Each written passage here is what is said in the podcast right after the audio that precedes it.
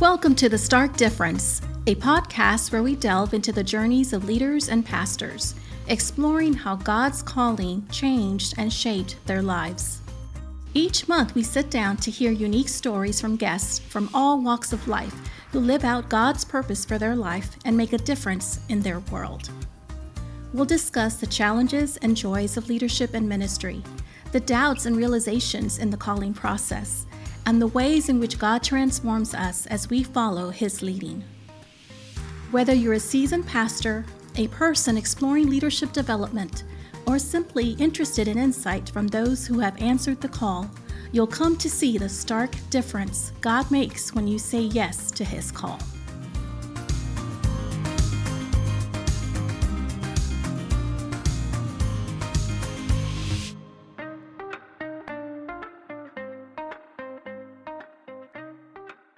Welcome, everyone, to the Stark Difference. This is Rochelle Rocha Roots, and I am your co host for today's podcast, along with Dr. Tony Celelli. Today, we are very excited to introduce you to a friend of Dr. Celelli.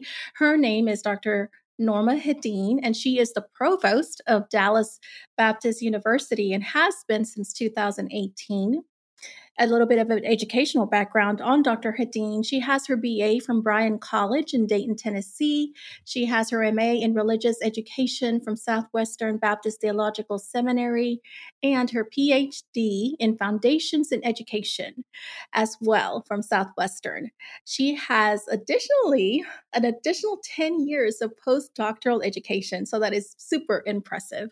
Her uh, resume includes that she has taught as a professor at Southwestern and additionally taught at B.H. Carroll Theological Institute and has since, of course, come to Dallas Baptist University. She loves learning, as you can tell from her resume.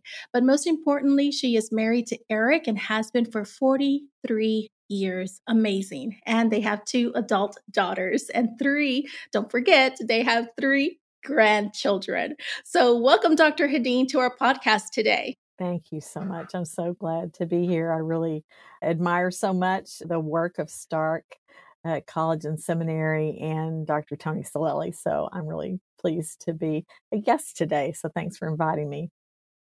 Hey, Rochelle. Today is a very special day for me because not only is Dr. Hedin sort of like a legend in Baptist education around the state of Texas and beyond, but she's also one of my professors. And so I, you know, because of FERPA, we're not allowed to say what kind of she can't say what kind of grade I got in her classes. Maybe there's uh, one or two classes, but I am absolutely elated to have Dr. Hedin as our guest today. And so I, I want to jump in and tell you a story. So those of you who are listening, students, one of the things that we talk about here at Stark is that you just can't you can't never give up. You got to keep pressing on. And so there's a story. It was sometime in the winter, either late 2011 or early 2012, where I was on the verge of quitting my PhD. I had done all the classes, I had taken the comprehensive exams and passed the first time. I had written the lion's share of my dissertation, but I was down to the final push, if you will. And I bumped into Dr. Hedin at a, an academic conference, and we were standing outside. It was kind of cold, and I was a little bit shivering. And I was complaining a little bit about all that I was having to go through and how complicated life was and how complicated the educational process was. And she just looked at me and she said, Tony, you can't quit. Don't quit. Dr. Hedin, I didn't quit. Thank God. Thank God I did not quit. And that has been a mantra that we use at Stark ever since then. We tell our students, and Rochelle is teaching this semester, and she's even said before, I tell my students every class, don't quit. Don't quit. So, way to go, Dr. Hedin. You have really impacted more people than what you'd even realize. Only heaven is going to tell you exactly how many. Look, you have a very prestigious title. This title of provost. Where does that come from? What does it mean to the average listener? the title itself originally came from like civil or military officials who were in charge of keeping order, eh, you know, the people for whom they were responsible. But in, in academic circles, it's the chief academic officer. So it's the person who's responsible for the academics of the institution. And so in for DBU, it, it means that I have responsibility and leadership for the academic enterprise, you know, so the, all of the colleges, we have eight colleges and schools. We have several other deans of global studies, online education, a responsibility for the academic support, which is the library, the registrar's office, the tutoring, writing center, advising center, and then also for accreditation and curriculum. But of course, I have lots of wonderful people who help me with all of those things. Yes, that's amazing, Dr. Hedin. And so we're so grateful that you're joining us here today. So, one thing that Dr. Celelli didn't mention is that you were his professor, but he was also my professor. So, I am glad for FERPA today that we don't get to spill the beans on each other on how good of a student we were. But I did want to start out our podcast. It, you know, it is uh, a subtitle, a calling, a conversation about calling.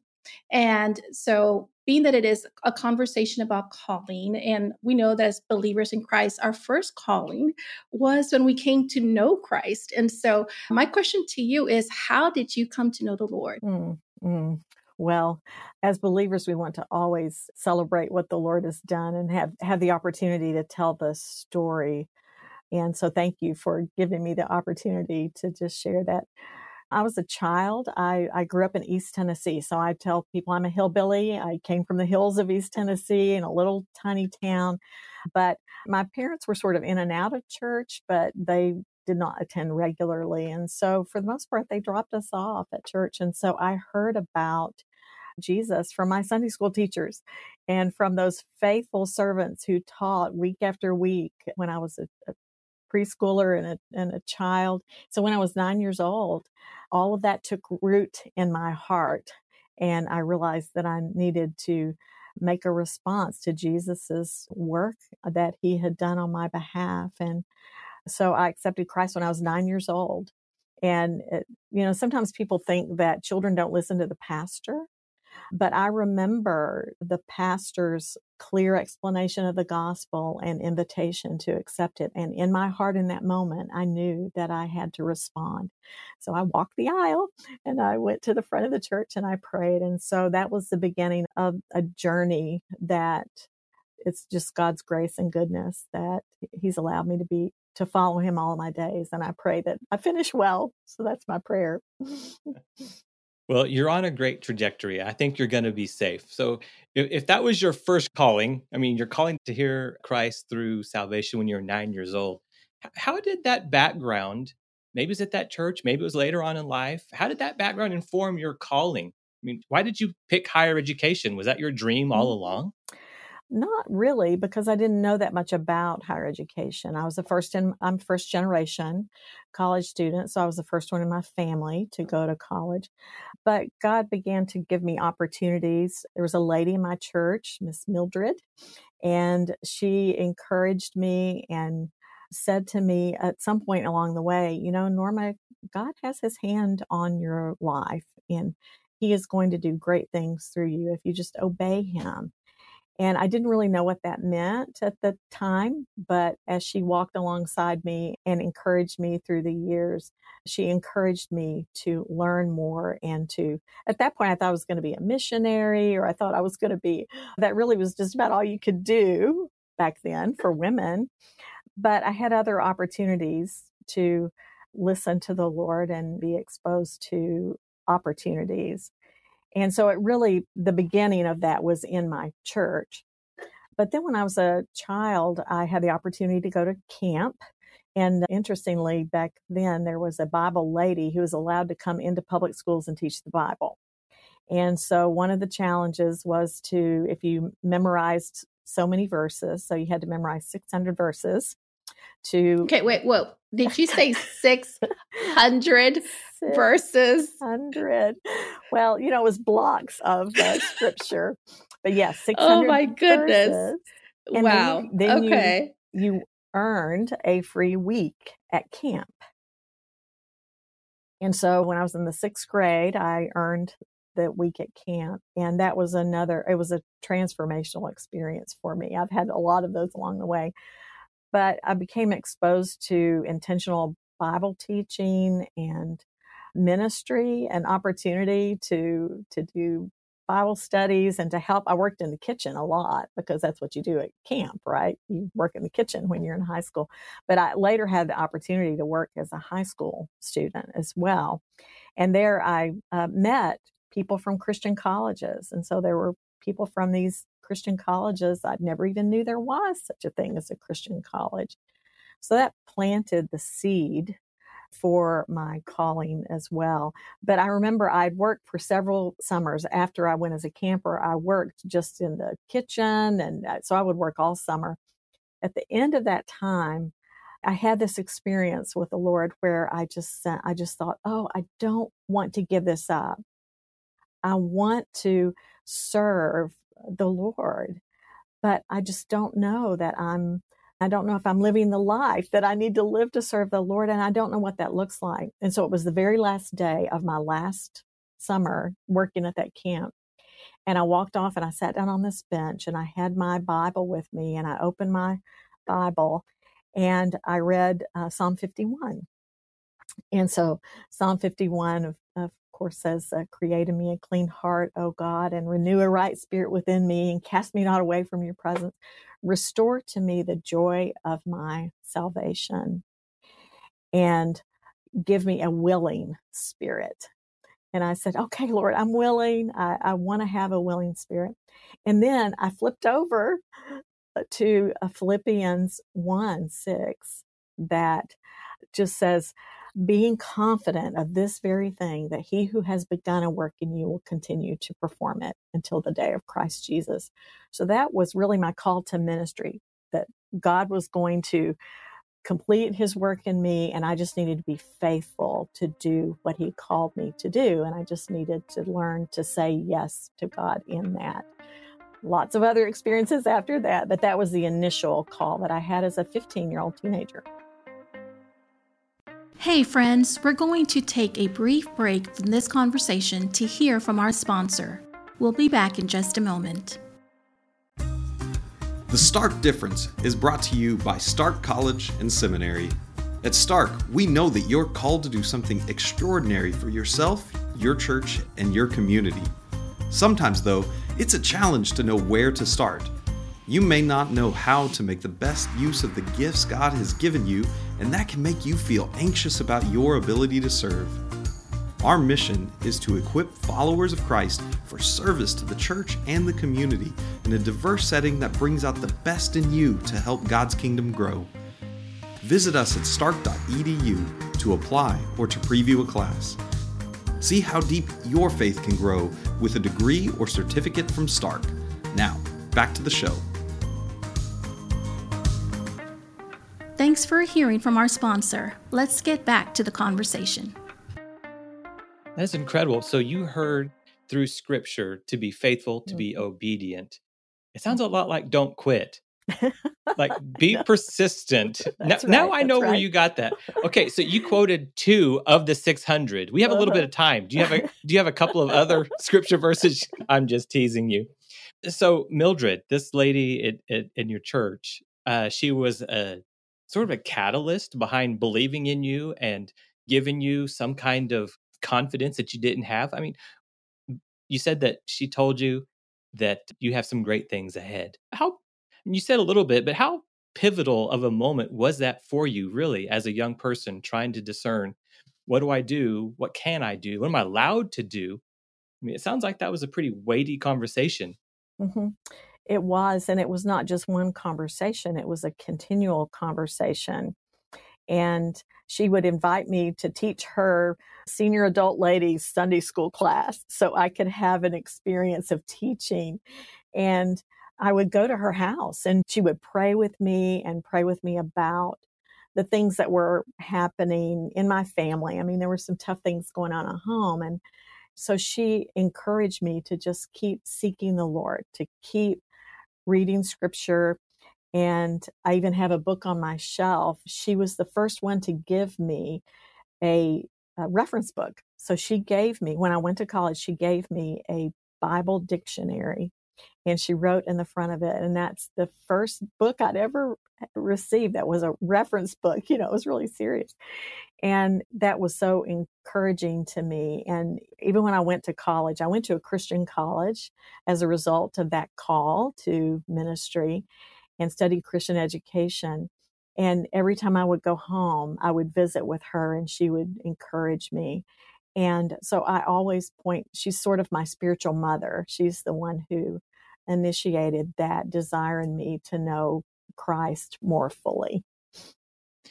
That is wonderful. I can't wait to meet her one day. Can't wait to meet her in one day and to just to rejoice with her of all the spiritual dividends of her investment in you. That is really powerful, really powerful. Yes, and I have to say that, you know, as an encouragement to our listeners, your parents weren't the ones that were taking you to church. They were maybe dropping you off, but not this consistency in parents. And so sometimes we do have children or young people in our churches that do not have Christian parents, but yet knowing that taking that time and that energy to invest into them, to speak into them. We never know what the Lord will do with those words, what the Lord will do with that time and that energy. Because here you are, Dr. Hedin, a product of what Mildred's love and compassion did in your life. And everything that you do Mildred gets credit for that too. And I think that that's beautiful. A woman, especially encouraging another woman, and especially a woman who felt called into higher education. And I'm sure there were some struggles and some challenges for you. How was that like for you? Some of those challenges that you maybe had to face and to overcome in higher education? Mm-hmm.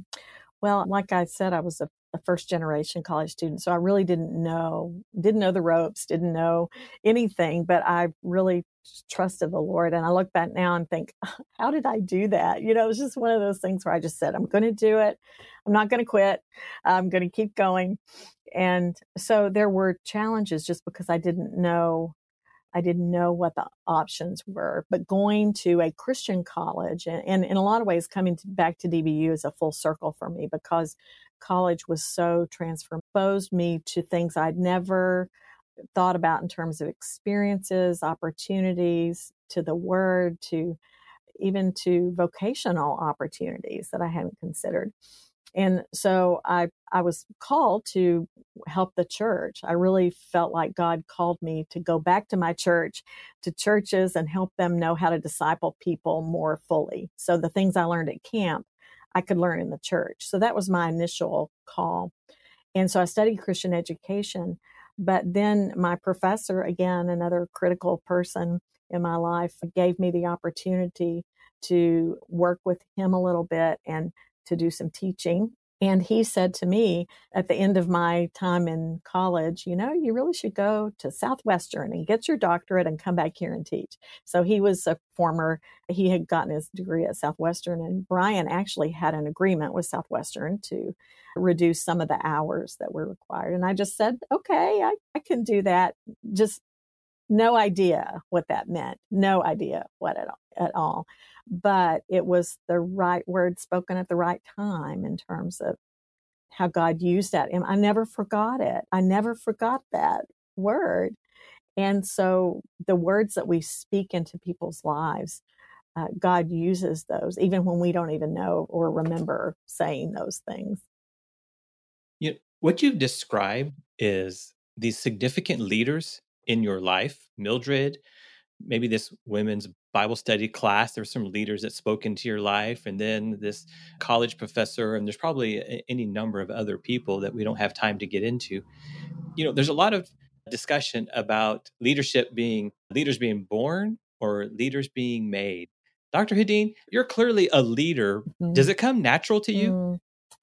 No, not at all. I'm a reluctant leader. And going back, you know, to Rochelle's question, one of the challenges is just my own tendency to be an I'm an introvert by nature and but I've learned I'm lear- I've learned I'm ambivert I think so I can be extroverted when I need to be.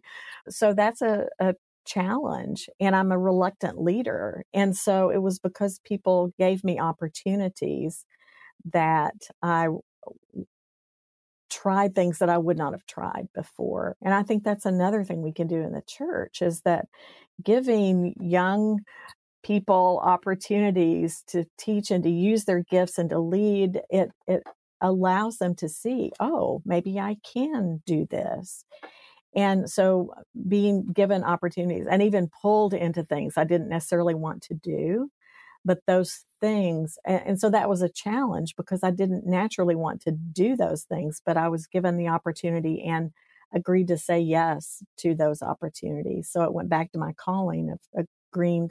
I'm going to say yes, Lord, whatever you want me to do, even if that means mopping the floors, if it means doing things that a man perhaps wouldn't do. So that was, you know, that's also a challenge, I think, in some higher education circles.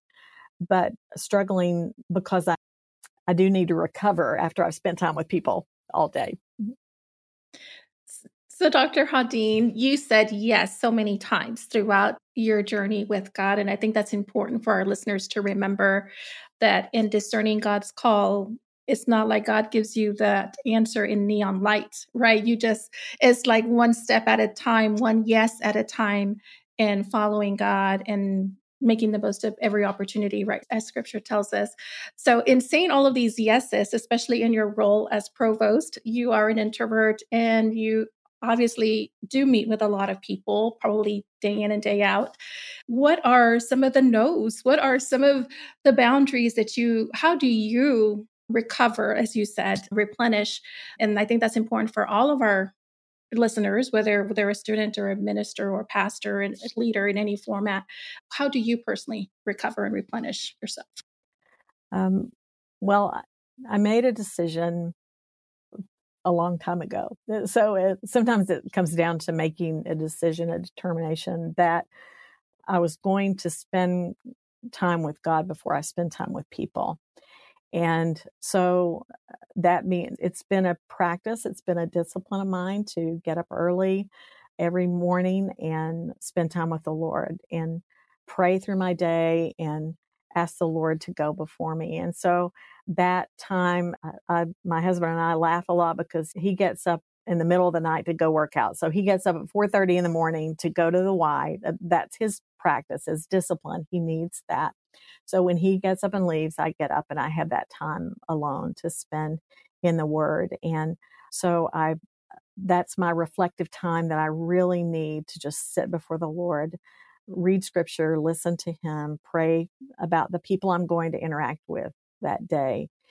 And so I heard someone say, a leader say several years ago that it's really important to just to pull away at appropriate times and to take time that you need and that means to do that each day and and so do it weekly, do it annually. And so I think that's really helped me to sort of think through what do I need to do each day to listen to the Lord? What do I need to do weekly, which inc- includes worship? and uh, also some time to do reading and reflection on the weekends. And then annually, I try to get away for a retreat of some kind by myself to to uh, refresh as well. You've talked about saying yes to God, and you've given us a little bit of an example of sort of how you provide some boundaries, some buffers to saying yes. Because if we're not careful, we'll say yes to everything and we'll find ourselves just so far away from enjoying God, enjoying enjoying God's presence. You know, one of our mutual friends describes her calling as like finding God's pleasure. And it's a vivid description that she uses. And I, I've often asked myself, how do I discover or find God's pleasure? Dr. Hedin, how, how do you find God's pleasure in the midst of saying yes and creating the boundaries um, and the de- dealing with the demands of both work and family and church and grandkids i mean how do you find god's pleasure today in your ministry uh, so i do something that that people give me a hard time about here and that is that every student worker that we hire in my division i interview and so i don't necessarily interview everyone, you know, in our staff, or I do full time faculty, but part time faculty, I really rely on the deans to do that. But I interview student workers because I want to hear the student stories and I want to know how God brought them to DBU because that's what keeps me going. So it's what brings me pleasure is being a part of God's work in bringing students to a transformational time in their lives. And to hear their stories is just, the, it brings me more pleasure than probably anything that I do because you hear the supernatural ways that God is calling students.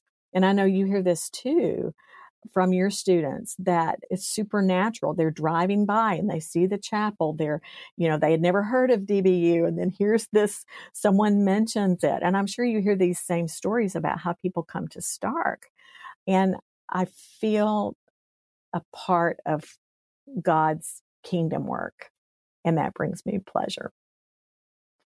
It's beautiful. It's beautiful. We all find God's pleasure in different ways. And I think your story resonates with so many of us, particularly maybe those of us who are in the classroom and instructing the leaders of the church and leaders in the future. You clearly have been and remain a lifelong learner. What compels you to continue learning even after earning a doctorate? You know our students they, sometimes they come to us and they don't have any education and they think well let me just start with the one year certificate and then they do that and they do a, a second diploma or the next step, which is diploma, and then they walk through the bachelor's and they get to a point where they just say, you know what, I'm done, I'm out, I want to stop reading. What, what do you say to that person who thinks that they've arrived because they have a bachelor's degree? Well, we're all created differently, but I also think that God created us to learn and we all learn differently. So I my passion really is teaching and learning. So it's the what I studied in my doctoral work, teaching and learning and learning styles and those kinds of things. But I really think that God created us to learn.